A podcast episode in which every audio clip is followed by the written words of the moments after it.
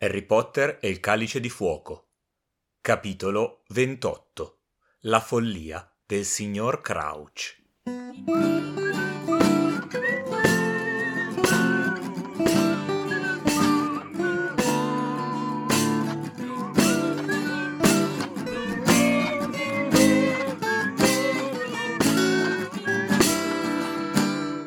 Bentornate e bentornati a questo nuovo episodio del Chirigoro e diciamocelo, inizia con delle buone intenzioni, ovvero andare nelle cucine a dare il regalo a Dobby, perché Dobby ha tirato Harry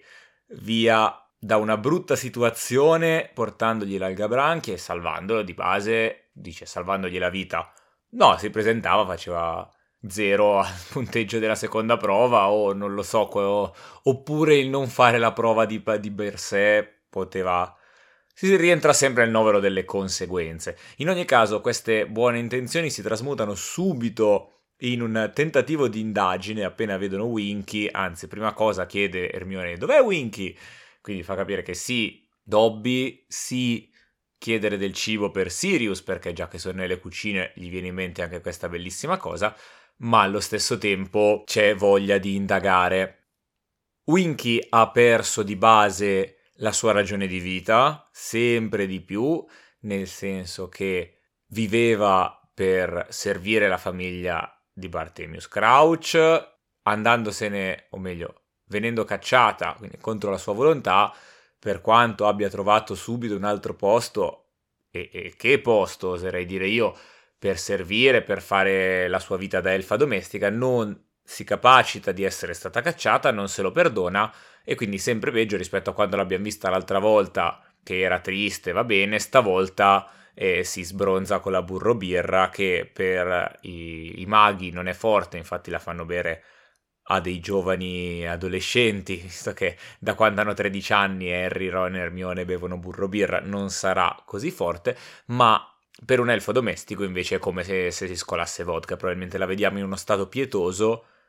che è alimentato in realtà dalle domande di Harry Ron Hermione che la mandano in uno sconforto misto rabbia e in realtà più che le cose che dice Winky tra un singhiozzo e l'altro è interessante la reazione degli altri elfi domestici che la avvolgono in una coperta e la buttano via quasi, cioè la portano per non farla vedere, si scusano dello stato di Winky con Harry, Ron e Hermione. In realtà loro dicono ma che figurati Ermione anzi insiste guardate che lei sta male e ha diritto di stare male e anche voi in realtà la giri a suo modo dovreste poter stare male poter fare ferie vacanze avere un salario eccetera. Discorsi che abbiamo già fatto ma è interessante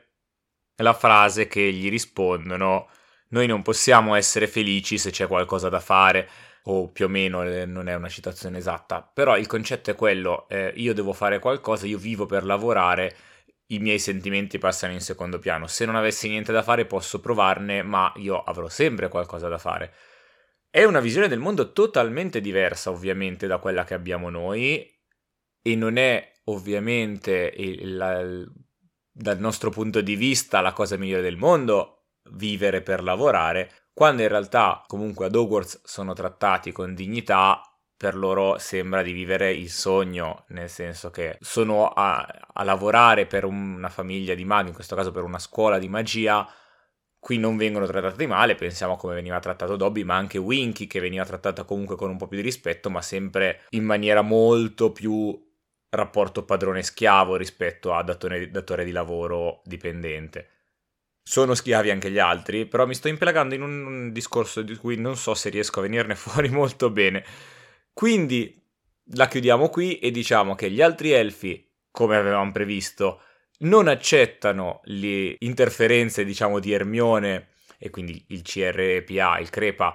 nella loro vita lavorativa e gli danno comunque il cibo e li cacciano in malo modo, per quanto sono stati gentili lo stesso, nonostante li stiessero cacciando.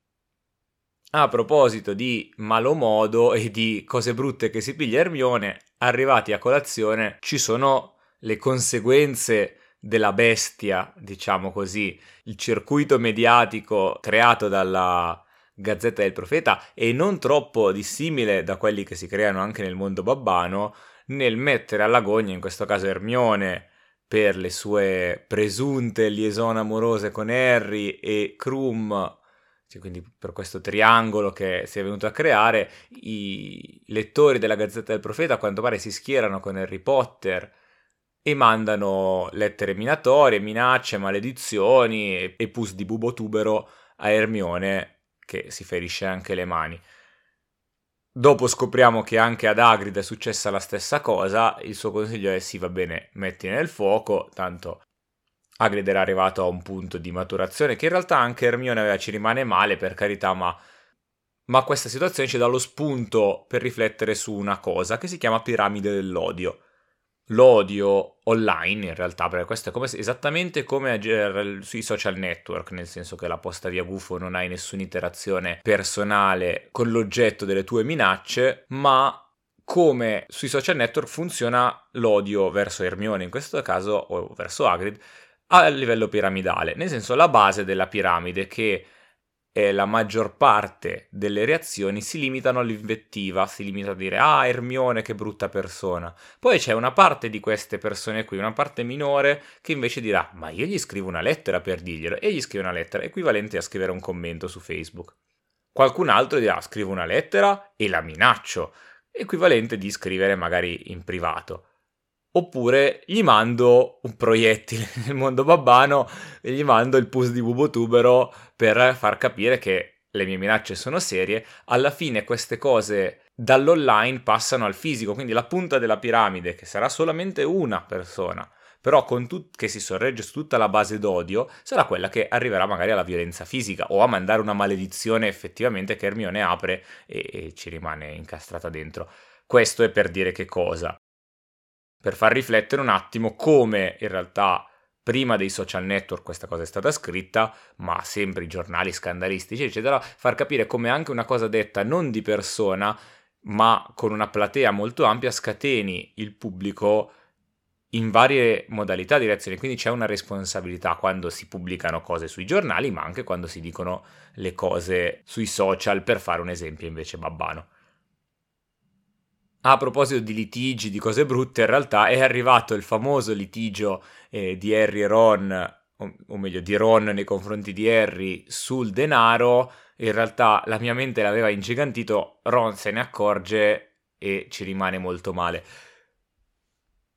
Direte di cosa sto parlando, chi non ascolta la professoressa Kuman effettivamente non sa nulla, ma vi avevo avvisato a, a tappe, a partire dalla Coppa del Mondo di Quidditch, che prima o poi Ron si sarebbe offeso perché Harry era più ricco di lui. La questione nasce alla Coppa del Mondo quando Ron aveva finito i soldi perché si era preso il pupazzetto di Krum, ma Harry dice, decide lo stesso di regalargli l'omniocolo, che costava ben 10 galeoni. Dopodiché Ron, con i soldi dei lepricani, gli ridà indietro i soldi e dice, ah, mi devi fare il regalo di Natale, cosa che Harry fa. E poi però oggi Ron scopre che i soldi dei lepricani spariscono dopo poche ore e dice ah ma tu non te ne eri accorto ma eh, deve essere bello avere così tanti soldi da non accorgersene. Hermione e Harry lo tirano un po' su, ci danno, non ci danno troppo peso, Ron non si offende più di tanto. Hermione nel frattempo ha preso molto sul personale la questione di Rita Skeeter, ovviamente visto che va in giro con delle mani fasciate, è andata addirittura a chiedere a Moody se ha visto qualcuno si discute sui sistemi di spionaggio babbano, ma Hermione ci ricorda ancora una volta che non si possono usare, questa è, è tipo la macchina, la Ford Anglia del signor Weasley, che per quanto fosse piena di magia e quindi ha funzionato, cioè funziona ancora, però ha preso vita, ma in realtà è, è impazzita nel momento in cui è arrivata ad Hogwarts. Non è esplosa, ma ha iniziato a comportarsi come non si comporterebbe normalmente. E poi arriva il momento di scoprire cos'è la terza prova, che ci dà un gran sollievo perché diciamo abbiamo un mese per prepararci e sappiamo a cosa andiamo incontro rispetto alle altre due volte in cui avevamo tre giorni e nella seconda non sapevamo neanche cosa fare. Ritorna il topos del labirinto, esattamente come al termine della pietra filosofale, ne avevamo parlato se vi ricordate, le prove che deve superare Harry assieme aiutato da Ron e Hermione per arrivare alla pietra filosofale incarnano un po' questo stereotipo del, eh, del labirinto come luogo di, di sfida, ce ne sono in vari modi, quello di là non era un labirinto, qui bisogna anche orientarsi, Ma la cosa più interessante rispetto alla rovina del campo da Quidditch per la prova è il momento che io ho definito galli nel pollaio che accade dopo in cui c'è Krum che prende da parte Harry e gli dice eh sì, ma tu provi qualcosa per Hermione? E la cosa che sconvolge più Harry è che Krum lo stia trattando da pari, da rivale, e mentre Harry dice cavolo questo è grande, è un giocatore di Quidditch famosissimo, è bravissimo, e pensa che io sia un rivale. Ovviamente lo rassicura, ma perché Harry non pensa ancora una volta che lui è famoso, ha fatto grandi cose, eccetera, eccetera, eccetera. Quindi dopo che si sono chiariti c'è il momento in cui si baciano i muscoli a vicenda dicendo ah tu sei bravissimo a volare, ah anche te ho visto che facevi la finta Vronsky alla Coppa del Mondo, alla finale, eccetera eccetera. Ovviamente vengono interrotti, fortunatamente direi anche io, vengono interrotti da Crouch. Eh, su questa scena c'è poco da commentare, nel senso che non sappiamo, non capiamo, o meglio, bene cosa stia succedendo, se non che Crouch è eh, sicuramente in quel momento un po' fuori fase e c'è sotto qualcosa. Se prima la malattia del signor Crouch poteva sembrarci sospetta, ora sappiamo che propriamente non è una malattia, ma o è impazzito o c'è sotto qualcos'altro, ma lo scopriremo sicuramente più avanti o lo scoprirete nella lezione della professoressa Kuman se la seguite. Harry in ogni caso più di Krum mantiene la calma, o meglio, anche Krum mantiene la calma, capisce però cosa deve fare e va a chiamare Silente. Incontra Piton, che è, ricordate, molto arrabbiato con lui in questo momento, e quindi per gioco vede l'urgenza negli occhi di Harry e gli fa perdere tempo. Fortunatamente Silente sente il rumore, scende e quindi segue Harry e Piton, piccola nota di colore, si arrabbia un sacco, Harry gli dà un'occhiata mentre è di fianco al gargoyle davanti allo studio di Silente e dice che era brutto due volte più del gargoyle. Sempre belli questi punti di vista, anche se per la prima volta diciamo, sentiamo Harry dire che Piton è brutto, ma penso intendesse deformato dalla rabbia, diciamo così. Silente è ovviamente preoccupato, c'è Moody che viene a dare una mano, c'è Hagrid, non sa bene cosa sta succedendo, se c'è una cosa che sa e qui fa capire che comunque più o meno sembra la situazione sotto controllo, è che dice a Harry qualsiasi lettera vuoi spedire stasera può aspettare, fallo domattina, torna a casa che qua è pericoloso e fa riferimento a Sirius, quindi probabilmente anche Silente ha contatti con Sirius barra sa che è lì vicino e a questo punto poteva spedirgli lui il cibo senza farlo fare a Harry e Ron, ma in ogni caso... è un modo anche per dire guarda che io so che Sirius sta bene qui, sono sempre dalla sua parte, e qua però voglio il tuo bene, non quello di Sirius, quindi vai a nanna. Figuriamoci. Poi se Harry andrà a nanna, sveglierà Ron e Hermione staranno tutta la sera a parlarne. Ma noi invece, per parlare tutta la sera, abbiamo sì tutto il tempo che vogliamo, ma lo faremo solamente nella torre alta e piena di vapori e fumi e sfere di cristallo della professoressa Kuman. Benvenuti ragazzi miei. In quest'aula esplorerete la nobile arte della divinazione. In quest'aula voi scoprirete se possedete la vista. Buongiorno. Salve, sono la professoressa Kuhlman. Insieme ci proietteremo tutti quanti nel futuro. In realtà abbiamo tutto il tempo del mondo, sì, ma non sarà lunghissima questa lezione, perché in realtà le cose da dire sono tutte sul momento finale, diciamo, che dà il titolo all'episodio ed è il momento effettivamente cruciale perché se per chi non sa le cose future dice uh c'è sotto qualcosa, per chi sa le cose future questo è il momento in cui Barty Crouch Senior muore e viene ucciso da suo figlio. Perché? Probabilmente Barty Crouch Jr., ovvero Moody, stava osservando la mappa e ha visto arrivare suo padre e quindi ha deciso di andare a vedere. Suo padre era tenuto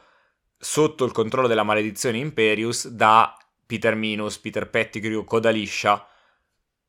Probabilmente faceva fatica a, a, a contenerlo, soprattutto a distanza, e quindi hanno smesso di farlo andare al lavoro, ma a quanto pare è riuscito a resistere alla maledizione, a scappare in qualche maniera, arrivare fino a Hogwarts, quindi a smaterializzarsi, comparire al di fuori dei limiti del castello e arrivare attraverso la foresta, quindi una roba comunque difficile e resistere alla maledizione Imperius. Abbiamo visto che gli lasciava ombre sotto gli occhi qualche mese fa, adesso è proprio svalvolato. In ogni caso, eh, Moody slash Barty Crouch Jr. arriva fortunatamente, oppure sempre con la mappa, quando se ne va via Harry,